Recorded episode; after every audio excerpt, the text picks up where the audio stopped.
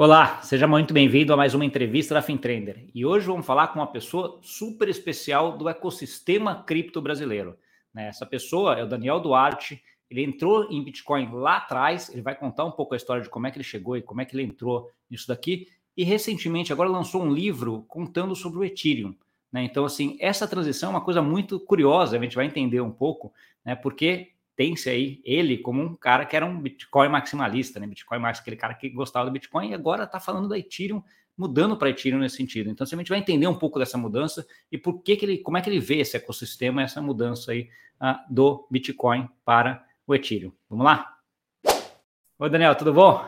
Bom dia, Gustavo. Pessoal da FinTrader, prazer estar aqui. Bom dia. Primeiro, acho que muito obrigado aí por, por ter aceitado o, o meu convite. Uh, eu li o teu livro, né? Então, assim, é um prazer aqui estar contigo e ver alguém que está produzindo conteúdo legal, né? Um livro bem legal. A gente vai entrar em detalhes do livro, até tem até algumas partes que eu separei. Assim, né, explica isso aqui melhor para mim, né? Para a gente ver aqui. Mas antes de tudo, eu queria entender um pouquinho a tua história, né? Então, assim, eu já te conheço, assim, pessoalmente, a gente nem se conhece ainda, a gente não se encontrou, mas eu já acompanho a tua história há muito tempo, desde que eu entrei no mercado lá por 2017, eu já ouvia você falar do Bitcoin e da transformação que ele era e tudo mais. Conta um pouquinho para a gente como é que você chegou nesse mercado e o que, que a tua experiência anterior a ela, a, a entrar no Bitcoin, te alertou para essa mudança que estava vindo. Um prazer. É... Olha, eu diria que no fundo se resume a curiosidade e a inquietação para tentar responder perguntas que eu estava me fazendo.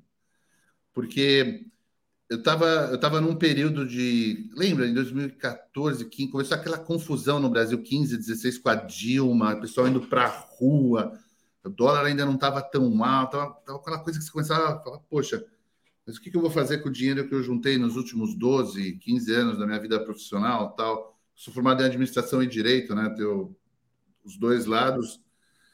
Então fiquei meio pensando, falei, pô, já que eu sou, entendo mais de letras do que de números, porque a administração é um sou-sou no fundo. Falei, pô, vou, vou, fazer um mestrado em economia austríaca, que era um tema que na hora eu estava achando bem interessante, estava tendo uma linha de discussão na, na época, com coisas que eu falei, pô, vale a pena não ir para o mainstream, assim, eu não queria ir para a faculdade tradicional, ficar estudando sobre o passado, eu também estava numa, numa vertente de, de ver mesmo coisas novas, assim. E, e aí, ao entrar nessa, nesse mestrado, Logo, a gente, o grupo era um grupo de pessoas que também estavam curiosas por coisas novas. E o tema meio que surgiu assim, meio ao acaso do, do Bitcoin, conectou com o que eu já estava pensando em como eu posso preservar meu, né, o meu rico dinheirinho suado e guardado, tal. E nesse processo de era aula de teoria monetária, não vou esquecer. E eu sempre fui aquele aluno chatinho, tanto na escola quanto na faculdade, de ficar enchendo o professor com perguntinha. Me perguntava o tempo inteiro. É. E, poxa, quando eu vi uma aula, ficou uma hora e cinquenta falando de Bitcoin. O pessoal, o resto era uma aula com seis alunos no mestrado, não é que também eu era chato, mas dentro do ambiente de mestrado era até mais suportável. E eu saí de lá falando, poxa, eu preciso olhar mais esse bicho, né? Porque é interessante isso daqui. E aí, a hora que você olhava, olhava para o Bitcoin em 2016 sem o véu do preconceito, simplesmente com a curiosidade, era meio que um sine qua non se apaixonar. Era sine qua non naquela época. Nossa, eu nunca vou esquecer o dia que eu entrei numa corretora que chamava Poloniex, a Binance de hoje em dia. Sim. Comecei a limpar um monte de moedinha desgraçada. Eu falei, não, quer dizer que não é o Bitcoin, só quer dizer. Hum. Tinha um mundo Mas, já, né? É, é pô, quer dizer que tem todo um universo que eu não estava enxergando, né? Existe várias deep webs, né? Tinha deep web financeira nessa época, que era o Bitcoin é o mundo cripto. E aí é sempre sorte na vida, né? E é o que eu falo, eu tive a sorte de, de entrar em mestrado, e a sorte. É, sorte vem com azar, né? Eu, eu, eu fumo, eu fumava cigarro eletrônico na época, fui comprar num, num distribuidor de Hong Kong, que é um wholesaler, alguém que vende para o mundo inteiro, tudo de tech, não é só, não vende cigarro eletrônico, vende tudo, computador, placa, cabo, Sabe, é um Alibaba da vida de tech, de 2016. É. E aí no checkout de pagamento tinha Accept Bitcoin. E aí eu lembrei da aula, eu falei, poxa, na aula a gente estava discutindo se Bitcoin era dinheiro ou não. E eu sempre tive esse lado também, que eu falo que, que é por isso que eu sou cientista, porque o bom cientista, ele é cerebrino, mas ele vai para a parte prática. Eu falei, pô, se dá para comprar com o Bitcoin, vou comprar isso aí com o Bitcoin, porque eu já travo meu dólar, né? Eu entrei na, entrei na corretora, falei, ó, compro aqui dois, Você não era dois, era menos, era zero, sei lá o quê. Mando para lá, em 10 minutos, bum, quer dizer, eu travei o preço. Eu não preciso esperar 10 dias, 20 dias para a Mastercard falar qual foi meu câmbio. Eu falava taxa de intubação, né? Eu tinha 6,5 de OF mais a taxa do. É, 6,28 de OF mais o câmbio, né? E mais, sei lá, nossa, o roubo quase. É, chamava taxa de intubação. falei, olha para o pessoal entender que o Bitcoin te poupa de 10% de taxa de intubação, o pessoal vai aderir. Porque o pessoal gosta de desconto. Todo mundo gosta de bom negócio. Ah, e facilidade também, né? Eu fiz o meu também foi um pouco mais para frente, mas um pouco dessa ideia de eu olhei e falei assim, nossa, cara, que fácil. Né? Então, assim, né, você não tem que passar cartão, não tem que ver se o cartão vai pagar, se vai passar, se ele vai autorizar, se não vai. Você, fala, você mandou, tá feito, tá resolvido, né? Aí eu lembro que um dia eu virei à noite pensando assim, poxa, pela primeira vez na vida eu vi uma moeda, porque eu passei da discussão se era moeda ou não. Se, eu falei, pô, agora é moeda, se depois vai virar ouro, hoje é moeda. Eu fiquei virando e falei, pô, tem 21 milhões. Se todo mundo quiser ter 10, quantos milhões? Né? Você pode, pô, vai faltar. É. Isso aí vai faltar. Aí eu fiz, estudei e tal, falei, já sei, eu vou comprar X bitcoins e vou comprar e vou comprar umas máquinas de mineração com o Ray Nasser, que ele tinha uma empresa que estava subindo máquinas nos Estados Unidos, lá em é, Washington State. Falei, não, legal, isso era também, setembro de 2016. Eu comprei umas máquinas, comprei o Bitcoin. Aí maravilhoso, no primeiro mês as máquinas mineraram é. três Bitcoins, aí no segundo, dois, aí no terceiro, um. Aí no terceiro ele falou, pô, meu, isso aí não tá certo. Rápido demais, né? Pô, a produção tá ficando small fish muito rápido, não dá certo. Aí eu descobri a BitMEX. E ainda em 2016. Eu lembro que o volume diário na BitMEX não era 6 milhões de dólares. Cara. Olha, a máquina, tô, o resto está aumentando muito porque o preço do Bitcoin está subindo. Então, se eu montar a operação aqui, se subir, eu vou ganhar menos nas máquinas, mas eu vou ganhar Bitcoin no trade. No outro lado. Aí eu montei. Aí eu surfei 2017 inteiro, sei lá, eu destravei a posição da BitMEX quando estava uns 10 mil dólares, 9 mil. Mas eu mantive as máquinas. E aí em dezembro eu ainda vendi as máquinas pelo preço que eu paguei. Caramba, ou seja, um, mega, um mega investimento. Mas aí, aí você tornou aquele negócio daquela aula que era um negócio teórico com depois uma prática que você viu aí na, no, pagamento, no, no, negócio de investimento mesmo, né, Daniel? De como fazer dinheiro com isso. É, eu virei padre, né? Padre do Bitcoin, porque eu, para mim era tão óbvio que ia explodir e que quem botasse ia ganhar muita grana, que eu virei um amigo chato de verdade, vários questionando minha sanidade mental. É, eu lembro, eu lembro de algumas situações, de alguns vídeos, até vendo algumas entrevistas. Aquele, você claramente era o cara que tinha a convicção de que o negócio ia andar, né? Então, assim, você não tinha, não tinha dúvida e transparecia isso. Né? Então, assim, é por isso até você falar que às vezes parecia um pouco chato nesse sentido, né? De que aquela pessoa tem tanta convicção que, que, cara, você não consegue nem conversar com ela porque não vê outro ponto de vista, né? E estava certo no final. Né? E era assimétrico, né? As pessoas que eu estava debatendo, eles não tinham o mesmo número, conteúdo de informação de dados que eu tinha, né? Porque eu fiquei estudando. Aí eu entrei no Twitter, no Reddit, profundo, de ficar pesquisando, entendendo. É, comecei a frequentar alguns eventos em começo de 2017, que era um petit comitê assim, já conhecer todo mundo, Vale do Silício, ficar na casa dos empreendedores lá, quarto mó legal, sei lá quantos mil dólares custava aluguel, de graça, porque eu era um brasileiro cripto. Tipo, era um negócio absurdo no começo lá atrás. Tipo, era, antes de virar mainstream, era extremamente friendly, assim, abriu todas as portas. Abriu muita porta, porque eu comprei um Ledger Nano, Nano S lá, lá no começo, levava para os eventos e mostrava. Como ninguém tinha comprado ainda, via, os caras já achavam que eu era a referência Master Plus do universo, porque eu tinha um pendrive. Então, isso foi assim, foi muito intenso todo esse processo, que até esse, o Ethereum é meu segundo livro. Eu escrevi um livro falando tudo isso. É isso, isso que eu ia falar. Nessa época do Bitcoin, você escreveu esse livro sobre, sobre Bitcoin, né? Então, assim... esse, aqui, esse aqui eu escrevi no pré-halving, é, um pouquinho antes do, de ter esse halving, que era a minha tese, que esse era o último halving com impacto no preço.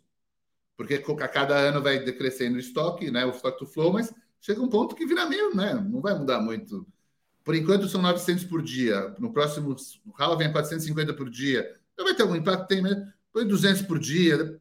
começa a chegar um ponto de aumento de estoque que já não, não influencia. Então, eu quis escrever esse primeiro livro. E é também uma ode, um agradecimento a tudo que ele me proporcionou. O Bitcoin me trouxe propósito e me trouxe dinheiro, né? Então, eu acho que é quase um tripé de felicidade. A família a gente conquista, tratando, né? Achando uma boa mulher e cuidando bem da, da casa.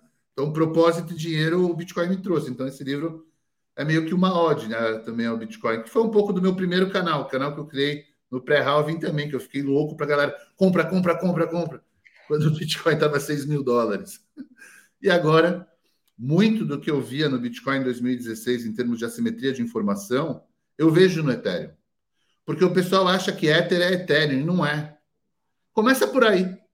É. Deixa, deixa, deixa, antes da gente entrar no Ethereum, eu queria, queria, pegar um pouquinho dessa, dessa transição tua, né, Daniel? Porque a gente tem hoje um grupo que, como você falou, essa parte dos Bitcoin maximalistas virou quase uma religião, de certa forma, né? Então, assim, tem, tem uns caras que você não consegue nem conversar com eles de outra coisa, não ser Bitcoin, porque o resto é altcoin, é shitcoin, só o Bitcoin que funciona, né? Você estava muito dentro desse ambiente, né? Como é que foi essa mudança tua de cabeça e como é que foi a aceitação com o pessoal desse, desse grupo? É, meu antigo canal chamava Duarte, Daniel Duarte Bitcoin, então realmente eu estava bem focado, porque eu acho que quando você estava antes de 2020, você queria trazer a galera para o mercado cripto sem machucar. Então, o melhor caminho, o jeito mais fácil, poxa, era compra um pouco de Bitcoin e guarda. É o jeito mais fácil de trazer a galera para o mundo cripto de uma forma que você não vai ter um bad karma. Nesse sentido, eu entendo. A grande questão é que em 2021 a gente teve os use cases iniciais estrondosos na nossa cara. Tal, tal. Olha, a cripto também serve para NFTs, para DeFi. Não é só mais para transferência monetária, né, ou ouro digital. Teve esses dois tapas na cara, que quem é curioso e quem ama o mercado, se não tomou esse tapa, não é curioso. e tem um fator que aí eu acho que é uma questão que esses caras ainda não enxergaram, talvez não entenderam, porque não são curiosos, foi a mudança do burn, né? Quando tivemos em junho ou julho de 2021 o EIP 1559, que mudou a forma como era remunerada os mineradores, que naquela época ainda existiam mineradores, e agora o demerge, né? Que é a primeira fase do, do Proof of Stake completo, está faltando o chapéu, é uma, a fase final do Proof of Stake, mas já andou. E esses dois fatores conjugados me fazem refletir e ler esse livro. Tudo que eu falava, olha, Mises mandava comprar Bitcoin, ou Hayek, quando sonhou algo no futuro, era isso, mas ele não sabia. Agora, as propriedades monetárias do Ethereum, do Ethereum, ou sei lá como a gente vai chamar o tal do Ether, né, que aí sim é o token, é, são melhores. É o tal do Ultrasound Money. Agora a gente tem a primeira moeda deflacionária que com utilidade real. Então isso é muito, é muito poderoso e vai demorar um tempo para a galera entender. Por isso que eu estou com tudão aqui. É, não, e, e, como é que você vê assim? Porque uh, o Bitcoin, olhou, falando no Bitcoin ainda, ele teve muita discussão nesses últimos anos em relação à escalabilidade, né? E até a ideia de, de colocar algumas funções dentro dela.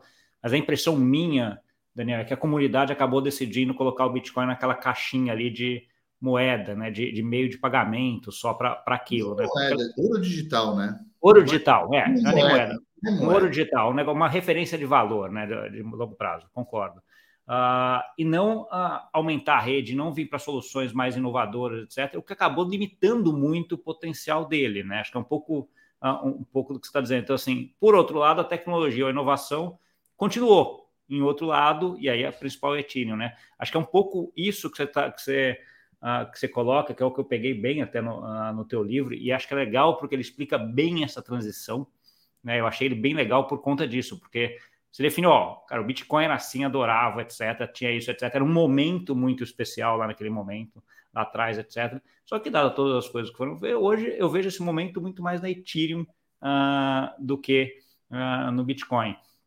Uh, aí vem uma, uma, pergunta que, que fica na minha cabeça. Ok, você tinha escrito um livro sobre Bitcoin, agora você escreve um livro sobre Ethereum. Como é que, como é que você vê? Qual o objetivo teu de, de escrever livro? Porque eu, já, eu escrevo muito também, né? E sei de algumas pessoas que usam a parte da escrita para organizar o pensamento. Né? Então, assim, você organiza o pensamento e ao mesmo tempo você produz alguma coisa que está muito organizada e que para as pessoas entenderem também aquele teu pensamento ah, é igual. Algumas pessoas só escrevem para divulgar, né? Só para colocar e coisa, etc. Elas não o processo de escrita não ajuda muito ela a organizar o pensamento. Como é que foi esse processo de escrever esses dois livros para você? Olha, se a gente fosse pensar em motivação mater, no fundo eu gostaria de ser um professor universitário mas eu não tenho saco para burocracia e fica no mestrado sentando, ouvindo duas coisas sobre o passado, escreve uma tese sobre o passado, porque se você escrever sobre o futuro, eles vão te reprovar. Aí, tá, tá, tá, tá, tá. então, acho que at the end of the day, quando eu escrevo um livro, eu estou realizando esse sonho barra ego de ser um professor, né? Porque quem lê meu livro, eu dei uma aula para o cara que, em vez dele ficar indo sentar num banco de madeira, pegar o carro, tal, tal, tal, então, eu acho que eu diria que isso, mas isso aí é aquelas coisas que Deus te dá de volta, sabe? Quando você oferece com uma mão e Deus te dá com a outra mão. Aí, com certeza, quando você se coloca nesse, nessa, nesse ponto de querer ensinar, você precisa realmente aprender com solidez. E a, e a solidez advém de você concatenar, né? Porque o mundo de cripto é extremamente difuso fica jogando informação para a gente o tempo inteiro na nossa cara, por mais que a memória seja boa e que você até saiba das coisas, a hora que você escreve, você tem que fazer timeline, você tem que lembrar, poxa, mas lembra em 2017 que o Vitalik escreveu tal artigo? Na verdade, eu, me fez ler né, o livro do Vitalik, que ele tinha acabado de publicar, né? Eu falei, pô, já que eu vou escrever um livro do Ethereum, deixa eu primeiro ler o do Vitalik, né? Porque senão. Sim, tem pra ver. Né? Ele é o principal cara do, do Ethereum. Né? É. Então, sem dúvida, assim, não só escrever te ajuda a concatenar, como te traz outras perspectivas, porque teve uma fase de beta leitores, pô, que eu coloquei o Paulinho Bogosiano do Traders Club, é, o André Franco, o Marcel Peckman, que é um cara que sempre foi ultra maxi, que é dos bitcoinheiros raiz, para ler, sabe? Porque eu tenho amizade em todos os segmentos, então, com várias visões, e, e o Marcel foi um cara que me fez mudar parte do livro. Um pedaço ali que eu estava talvez colocando um, o Ethereum num lugar até acima do que ele era mesmo. Ele falou, não, peraí, mas aqui também tá a little bit too much. Entendi. Então, poxa, esse processo também depois de... Porque entre você escrever um livro, você fala, o livro está pronto, e aí depois quantas vezes você entra no arquivo e vai renomeando para a versão, é 50 vezes. É. Quanto, quanto tempo demorou o processo inteiro, desde o momento que você falou, eu quero escrever o livro até ele ser publicado, Daniel?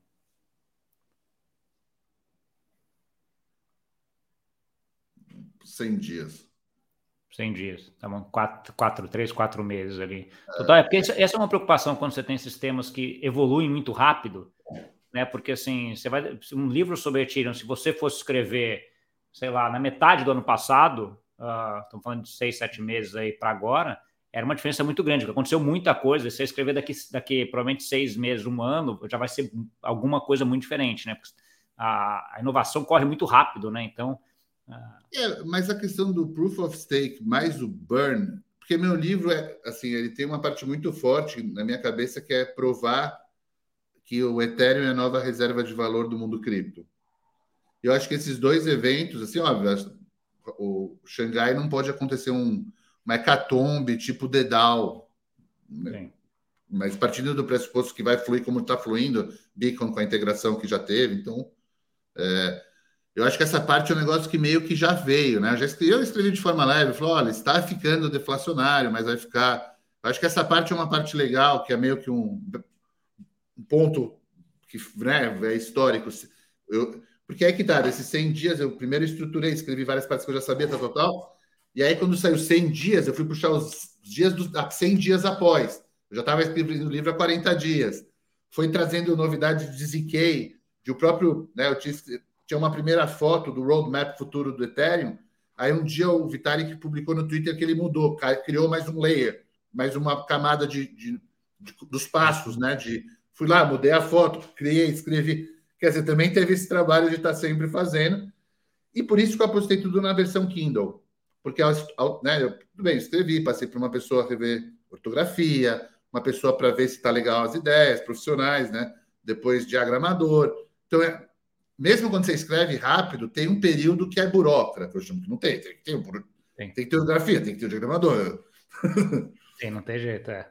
E agora e o Kindle nessa fase, por exemplo, vai, tem o Xangai, tem conta de abstração, tem essas coisas, dá para eu atualizar, colocar coisa extra. O Kindle é mais versátil, né?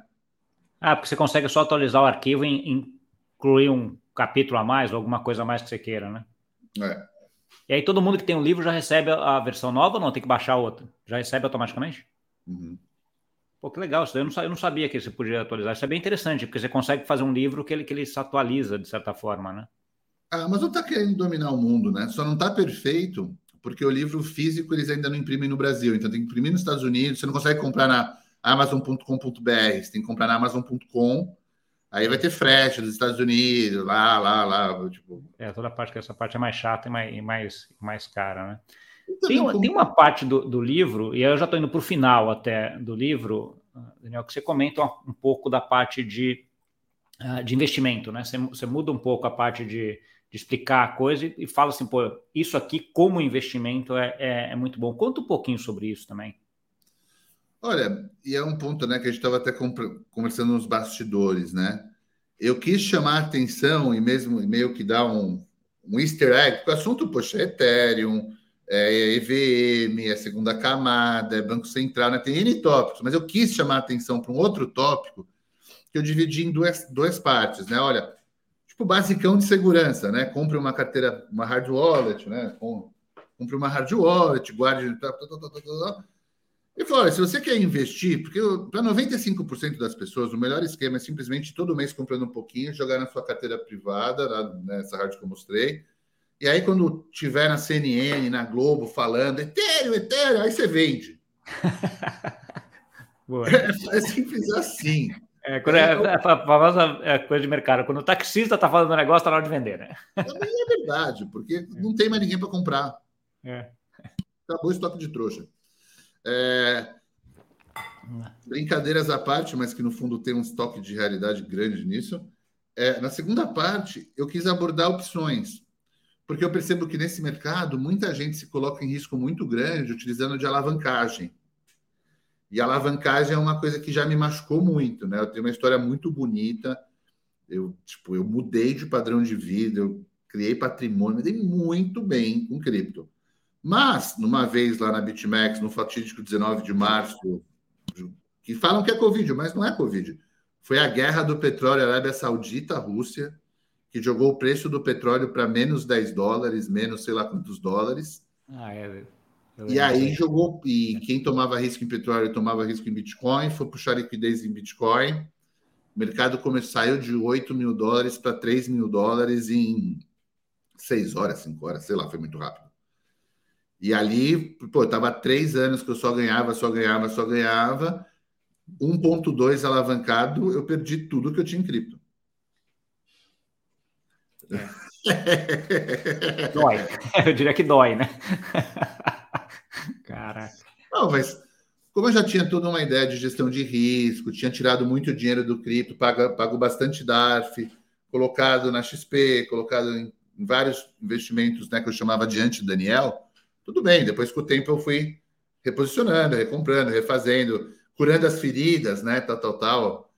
Mas me ensinou demais, muito tudo isso, né? Tanto o período da, da euforia, que eu chamo, foi o período que era jogador de futebol ganhando Copa, Boa.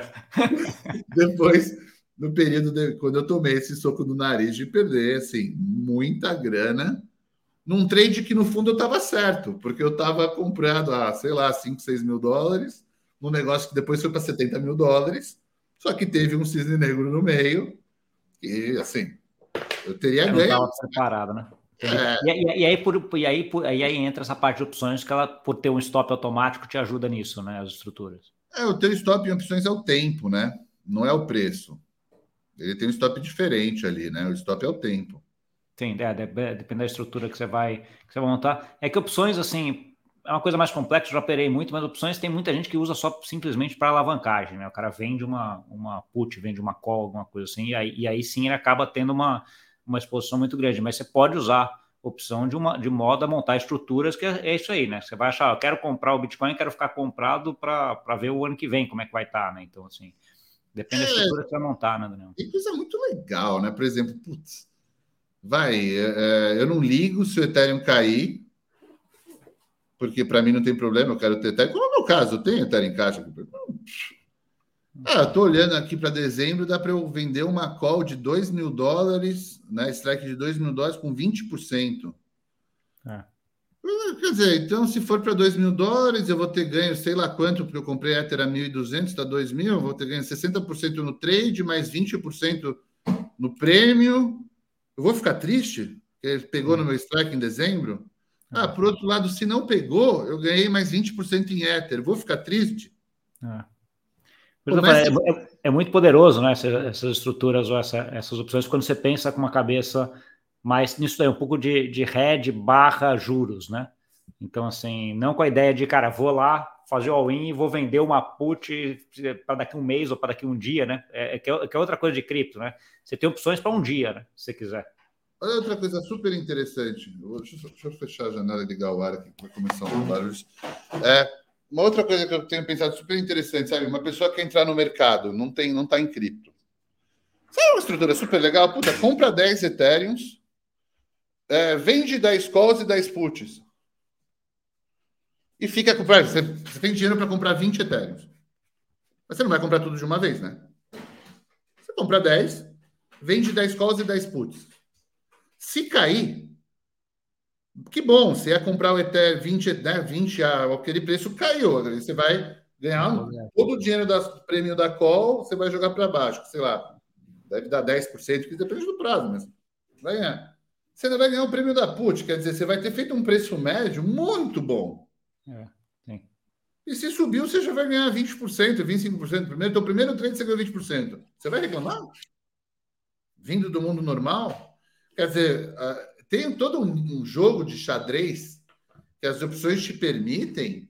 É muito, muito, muito legal. Meu livro tem 200 páginas, ele é focado no Ethereum, mas eu quis chamar a atenção da galera falando: olha, eu estou estudando isso aqui. se você quiser, sabe? É meio nessa linha a ideia da, dessa parte específica, que é o que foge do tema como um todo, né, do livro. Entendi. Não, mesmo porque é um, é um tema, um tema bastante complexo, né? Então, assim, como ele claramente eu, eu, li no é foco, você tem lá um capítulo explicando sobre isso, é mais um pouco dessa pílula de, cara, olha, isso aqui tem isso aqui, você quer coisa, dá uma olhada mais, porque é interessante, né? E essa própria estrutura que você comentou aí já, já é bem, uh, é bem interessante, mas a pessoa precisa entender mais e ver mais e procurar mais coisa. Entendi, entendi nesse sentido também, ficou bem legal. Tem uma coisa que você coloca aqui Daniel, no, no, no, livro, e aí eu marquei, até sublinhei o livro aqui, tem algum, até uns pedaços que eu sublinhei aqui, eu falei, ah, deixa eu perguntar para ele. Você coloca aqui, ó, que cota de proprietário, né, que é a parte do, do Ethereum, que é igual a Bitcoin, que é igual a Pix, e o, o desenvolvimento seria desculpa, a conta de proprietário, né? a conta de uh, contrato uh, inteligente, que é igual ao Ethereum, EVM, que é igual a Real Digital. É, fala um pouquinho das paradas, isso aqui para mim, confesso que ficou um pouco confuso aí, o que, que você quer dizer com esse negócio? o que, que eu quis dizer com essa colinha? E sempre, se você percebe no meu livro, eu tento fazer todo tipo de analogia, sempre fazendo, assim, para ficar o mais simples e vendo sobre várias vertentes o mesmo tema, né? E é espetacular isso, né? Porque as pessoas você consegue visualizar melhor, né? Então, assim, são, é um tema, são temas complexos, né? Então, assim, muito complexos, mas a forma como você coloca, de colocar algumas coisas do mundo real, tipo essa que a gente colocou, está comparando o Pix com real digital, com Bitcoin, com Ethereum, né? caramba, como é que você chegou nisso daqui? A grande maioria, para mim, ficou claro e ajudou muito. Essa foi uma que eu olhei e falei assim, cara, preciso, deixa eu explorar um pouquinho mais esse é o capítulo 5, que, que, que, é introdu... que eu divido o livro em três partes. Né? A introdução da parte 2 é Welcome to the Jungle. Você vai chegar agora, a época, era a parte do, da parte técnica, que temos que botar o, o Lé e o Zé para trocar ideia, né? Eles não podem estar dormindo. E aí, o que, que eu quis dizer? Que existem dois tipos de conta atual, atualmente no Ethereum. Pode ser que mude agora com, com o contrato abstrato, mas por enquanto a gente tem é, external account owners, em inglês, né? É, então eu teria que traduzir para contas de proprietário externo e tá. smart e, e, smart smart contract, né? A wallet de smart contract, né? São dois tipos de, de, de, de conta que tem conta de smart contract e conta de proprietário externo, porque você precisa assinar para acontecer é, a Pegando, pegando para quem já entende um pouco, a conta de proprietário externo é a que a gente usa. É aquela chave pública que todo mundo usa. A conta de, do smart contract é aquele que o cara coloca o código lá daquele protocolo que eles estão usando. Né? O algoritmo roda, manda, manda para lá, manda para cá, faz isso, faz aquilo, não precisa ninguém autorizar. É, a conta de proprietário, que eu chamo minha tradução livre, eu que traduzi, não é que você vai olhar a referência no Brasil, tem esse termo, nada mais é que uma tradução de, de external owner account, que é, que é só para ficar menor, né? Falar, por que eu preciso traduzir tudo do, do gringo? É conta proprietário, você é o proprietário porque você está assinando. Você assina usando a MetaMask direto, eu uso só MetaMask com Ledger. Então, para mim, fica muito claro esse processo de assinatura, né? Qualquer coisa que eu faço na MetaMask não é só clicar no computador. Eu pego. Então, e, e, aí, o que eu quis dizer com isso? É, essa é, conta proprietário é a parte, é o layer básico do Ethereum, que não usa é, EVM, particularmente. Você não precisa do, do poder computacional do Ethereum para conta proprietário para eu mandar da minha wallet para a sua wallet. É algo bem raso, extremamente raso. E, é, então, ele se assemelha ao Bitcoin, no sentido que o Bitcoin é um código raso, um código feito para poucas linhas, para fazer poucas coisas. Então, nesse sentido, para mim, é, eu acho que deve ter vindo daí a ideia de external owner account, é uma igual ao Bitcoin. E se a gente pensar o Pix, é a mesma coisa, porque o Pix não é o dinheiro programável. O dinheiro programável é o real digital, que é outro bicho. Então, na minha cabeça, faz todo sentido que o conta proprietário é me lembra, né, a analogia de conta proprietária, as contas que a gente tem em Bitcoin, que a gente precisa assinar para mandar um para o outro, e que é igual o Pix, que você vai chegar no teu no, no banco, você blá, blá, blá. É, é bem unidirecional, você pode escrever um textinho ali, ok. Já conta de contrato inteligente é o tipo de conta onde os algoritmos que, que, que fazem tudo e que é o que vai acontecer com o real digital, né? Já está, já, já tiveram essa palestra da semana passada, só reforça o que eu já tinha escrito no livro, né? No capítulo 7, falando disso. Não, sim, e, e até a parte de ter, ter é, essa parte do, do, do, real digital ser EVM é, compatible, né? Usar a mesma tecnologia aí dentro do, do coisa foi bem, bem, bem interessante. Ah, eu achei interessante esse teu comentário porque veio bem antes disso até, né? Então, assim, a, a, o teu livro saiu antes do, do, Banco Central publicar, dizendo que ia ser EVM compatible, que foi a semana passada. Então, assim, achei bem interessante que você já fala assim, ó, o real digital é como a parte do, do, do Ethereum nesse sentido, né? E o real digital vai também utilizar essa mesma rede hoje, né? Depois. Então, achei, achei bem, uh, bem interessante esse comentário. Outra coisa que eu queria explorar um pouco mais e que eu achei uh, bem legal como você coloca, é que você coloca o Ethereum como sendo um computador distribuído. Né? Fala, fala um pouquinho mais sobre isso também, Daniel. Olha, talvez eu acho que essa seja a parte mais difícil de entender e ver o valor. Porque pessoas como eu e você sabem que o termo completo é um computador distribuído extremamente limitado e lento. Hoje é. Mas quem é pragmático entende o jogo inteiro, só a questão de distribuição já agrega um valor absurdo, porque um indiano de 12 anos que tem uma foto de avatar do coelhinho, sei lá o quê, é gênio, escreve um código de DeFi que vai revolucionar a forma que você consegue gerar liquidez, bota na rede, bum! Tá lá. É. É, é simples assim, a distribuição ele, ele permite que o mundo inteiro, os cérebros do mundo inteiro se conectem. Sabe aquele no X-Men que tem o cérebro do, do, do, professor Charles? Sim. No fundo é isso, só que a gente não chegou nessa versão power do metaverso aí, do, do, e não somos mutantes aí. Mas fora isso, é mais ou menos essa ideia de você conseguir juntar devs do mundo inteiro sobre um layer 1 sólido e que traz confiança e agora papo. Tem Layer 2, Arbitrum, Optimus, talvez Polygon. Já está o caminho mais à frente traçado. Acho que talvez tenha sido uma das questões fundamentais no meu livro também, de eu querer escrever. Após o The Merge, a, mim, a tese que existirá um, um, um ETH killer ou um competidor de peso para o ETH, para mim a probabilidade baixou drasticamente Então, para mim, é good karma mandar os caras comprar Ethereum, né, galera? Porque eu sei que não vai dar ruim. Antes poderia vir um Solana da vida e morder. Agora não.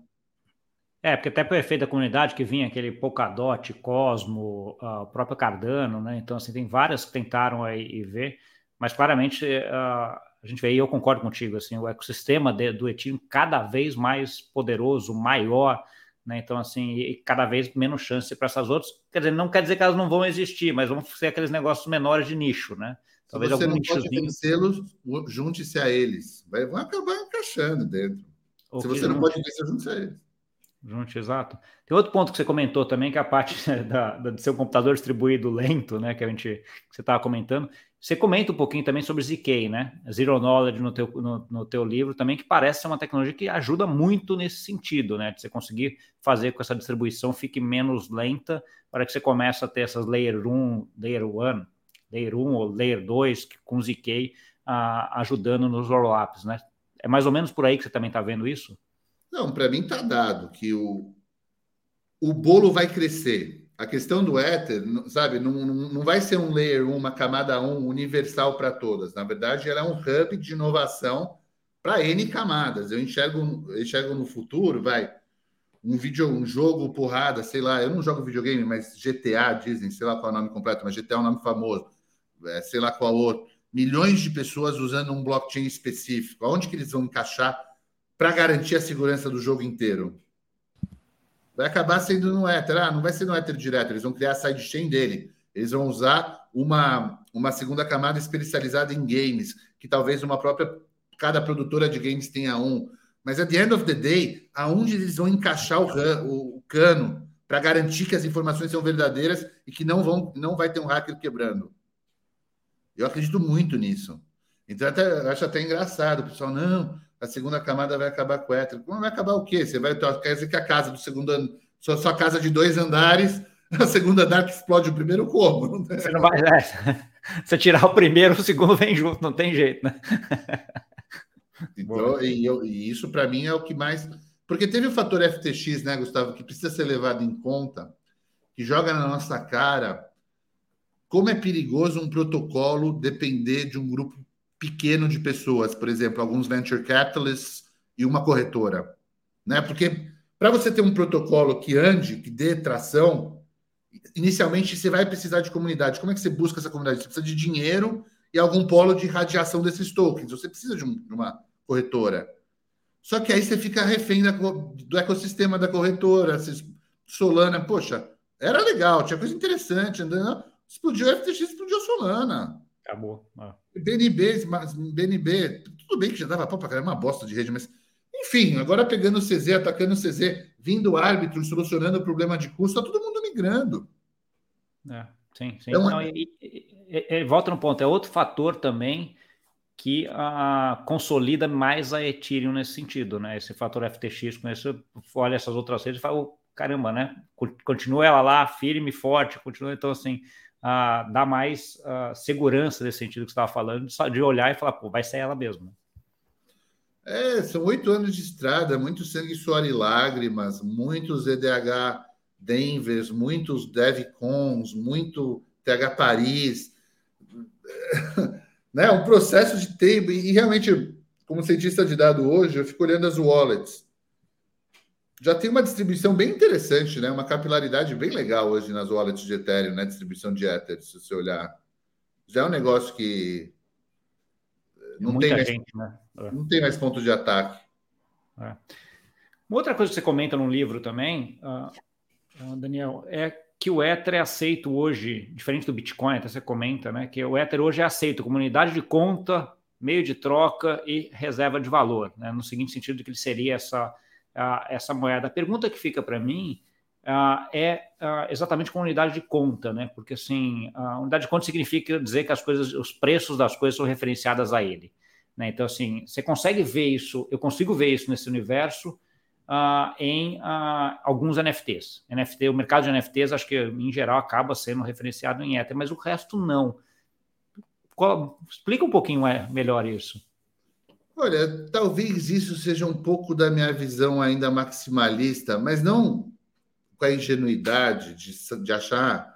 Você vai comprar uma, uma passagem classe executiva com Ether? Não. Até dá. Até dá, mas não vai ser. O número não vai ser em Ether, vai ser em dólar. É, é, você pode até pagar, usar ele como meio de troca, né? Mas ele não é referência de valor nesse sentido, né? Diferente do NFT. Você vai comprar um NFT, o NFT dos macacos que eu brinco lá, vai chegar lá, ele custa 10 Ethers, né? Então, a referência de preço é Ether. Né? É, é porque, qual que no fundo, o que eu quero dizer com isso, e eu acredito piamente nisso, o Ethereum como um todo está criando todo um ecossistema em volta que eu chamo de Disney. Para entrar na Disney, você precisa de Ether, uma função utilidade muito forte em cima do token. Então, per se, ele se torna uma unidade de conta, porque senão você não entra na Disney. Então, vai começando realmente assim, do estrutural 1. Para isso virar unidade de compra em outros produtos, além da utilização da própria rede, demora tempo. Eu acho que isso já existe com shitcoin, small cap, de cripto, essas coisas que o sonho do cara é ir treinar essas desgraças e trazer mais Ether para o bolso no final do dia ou no final do mês. A referência dele é em Ether. Pô, tinha 10 Ether, fiz um monte de trade maluco, agora eu tenho 15 Ether. E nisso eu já acredito também. Obviamente, um nicho muito específico, bem white habits ainda, assim, meio dentro do buraco do coelho aí. Com o tempo, nessa minha ideia, que agora a gente tem um Banco Central que vai ter uma taxa de juro que ele, que ele remunera o acionista do Banco Central que coloca o Ether dele em stake, você começa a gerar um processo de retroalimentação no sistema, que aí começa a virar unidade de conta, né? Pelo menos para o sistema. Tem e aí, se vai tendo um, é útil, um juros né, disso daí, você acaba tendo exatamente. Ele se retroalimenta e pode, pode virar unidade de conta alguma coisa. Pode. Você colocou 10 Ethers, aí depois de um ano você vai ter 10,4 0, sei lá, 4%. Você vai ter 10,4 Ethers. Então, esse ano, meu juro foi 0,4 Ether. Sim, sim. Isso acaba, isso acaba virando. É, eu tenho uma discussão maior aí, acho que é uma discussão talvez que nem cabe uma discussão mais econômica, no seguinte sentido de que, cara, você ter, você ter essas coisas cotadas em outra coisa que não seja as moedas fiduciárias que a gente tem hoje, acho que tem impacto macroeconômico no mundo considerável, né? Do, de como é que a gente está estruturado hoje. Então, assim, uh, e, essa, e essa é um pouco. Fale. Eu te, eu te dou um cutucão sobre a teoria de regressão de Mises, porque inicialmente né, era um commodity com utilidade que depois vira, vira moeda, unidade monetária. Será que a gente não está no estágio embrionário ainda desse processo?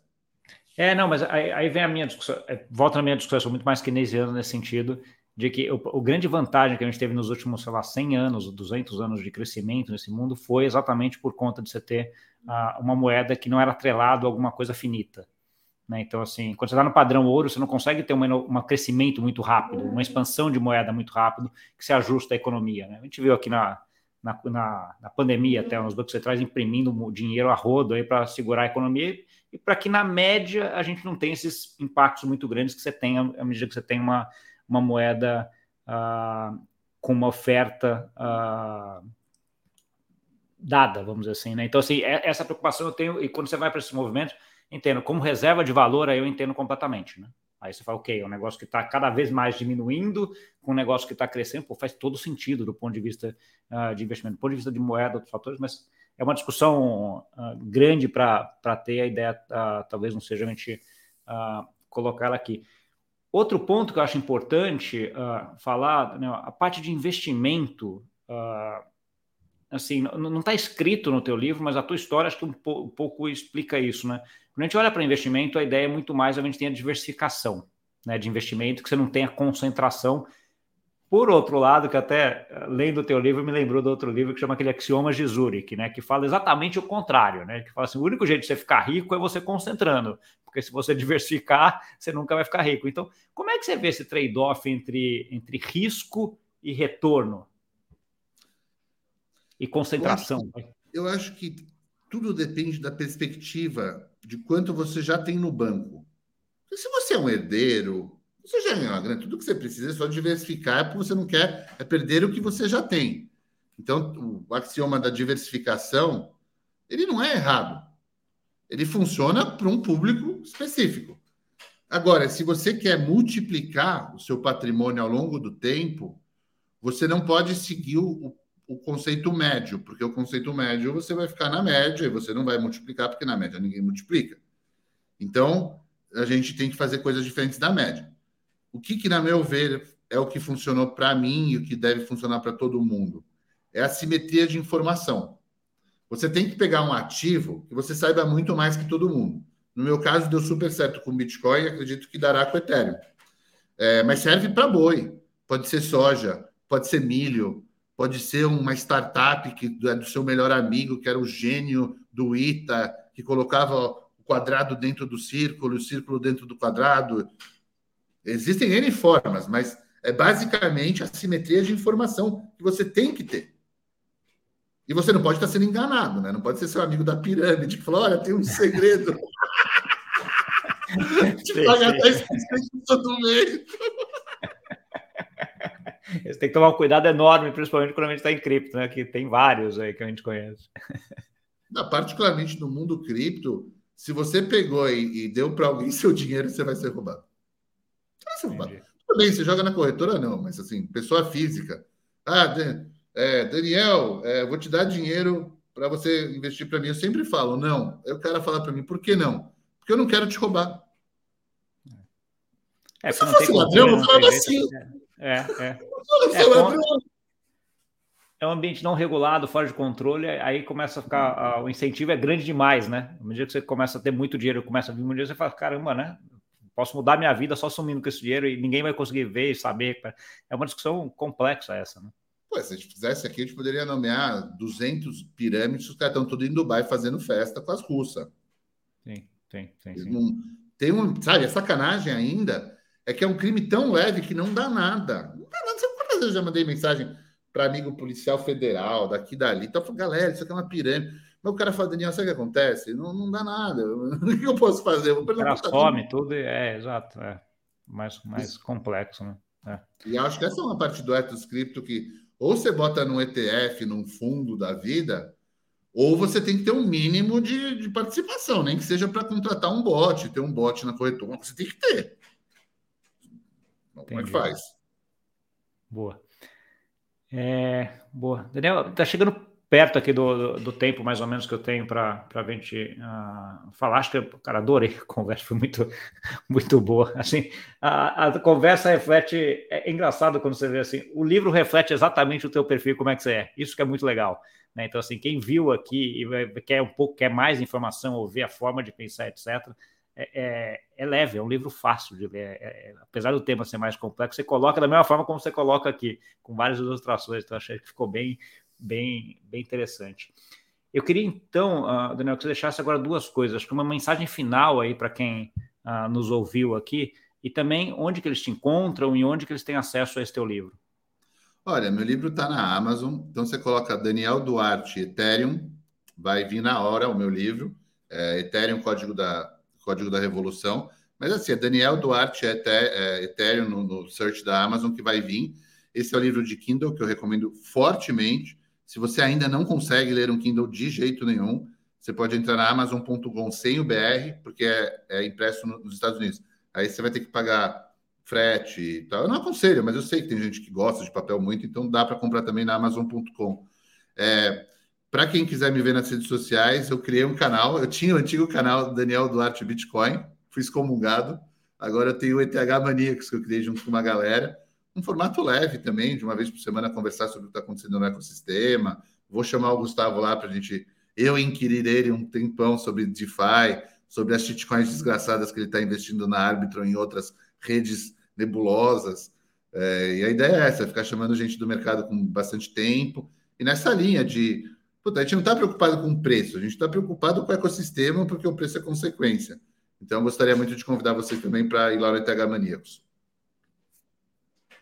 Tá bom. Não, será um prazer, a gente organiza e vamos falar assim, adorei a conversa aqui, adoro, e vamos continuar juntos aí uh, fazendo. Eu gosto bastante do Ethereum também, acho que tem um pouco dessa visão, visão tua e a forma como você coloca está bem alinhada com a minha também, entendeu? Acho que é bem, bem interessante isso de que o Ethereum é um hub de inovação hoje, é um negócio espetacular, esse é um computador descentralizado, é um negócio que você vê, e até pegando um pouco o gancho do que saiu aí recentemente do Real Digital, quando você vê que o Real Digital está indo para uma rede IVM compatible, ela abre a possibilidade de você pegar tudo isso de DeFi que está sendo desenvolvido e ser plugado aí nesse ambiente do Brasil, dessa nova rede, né?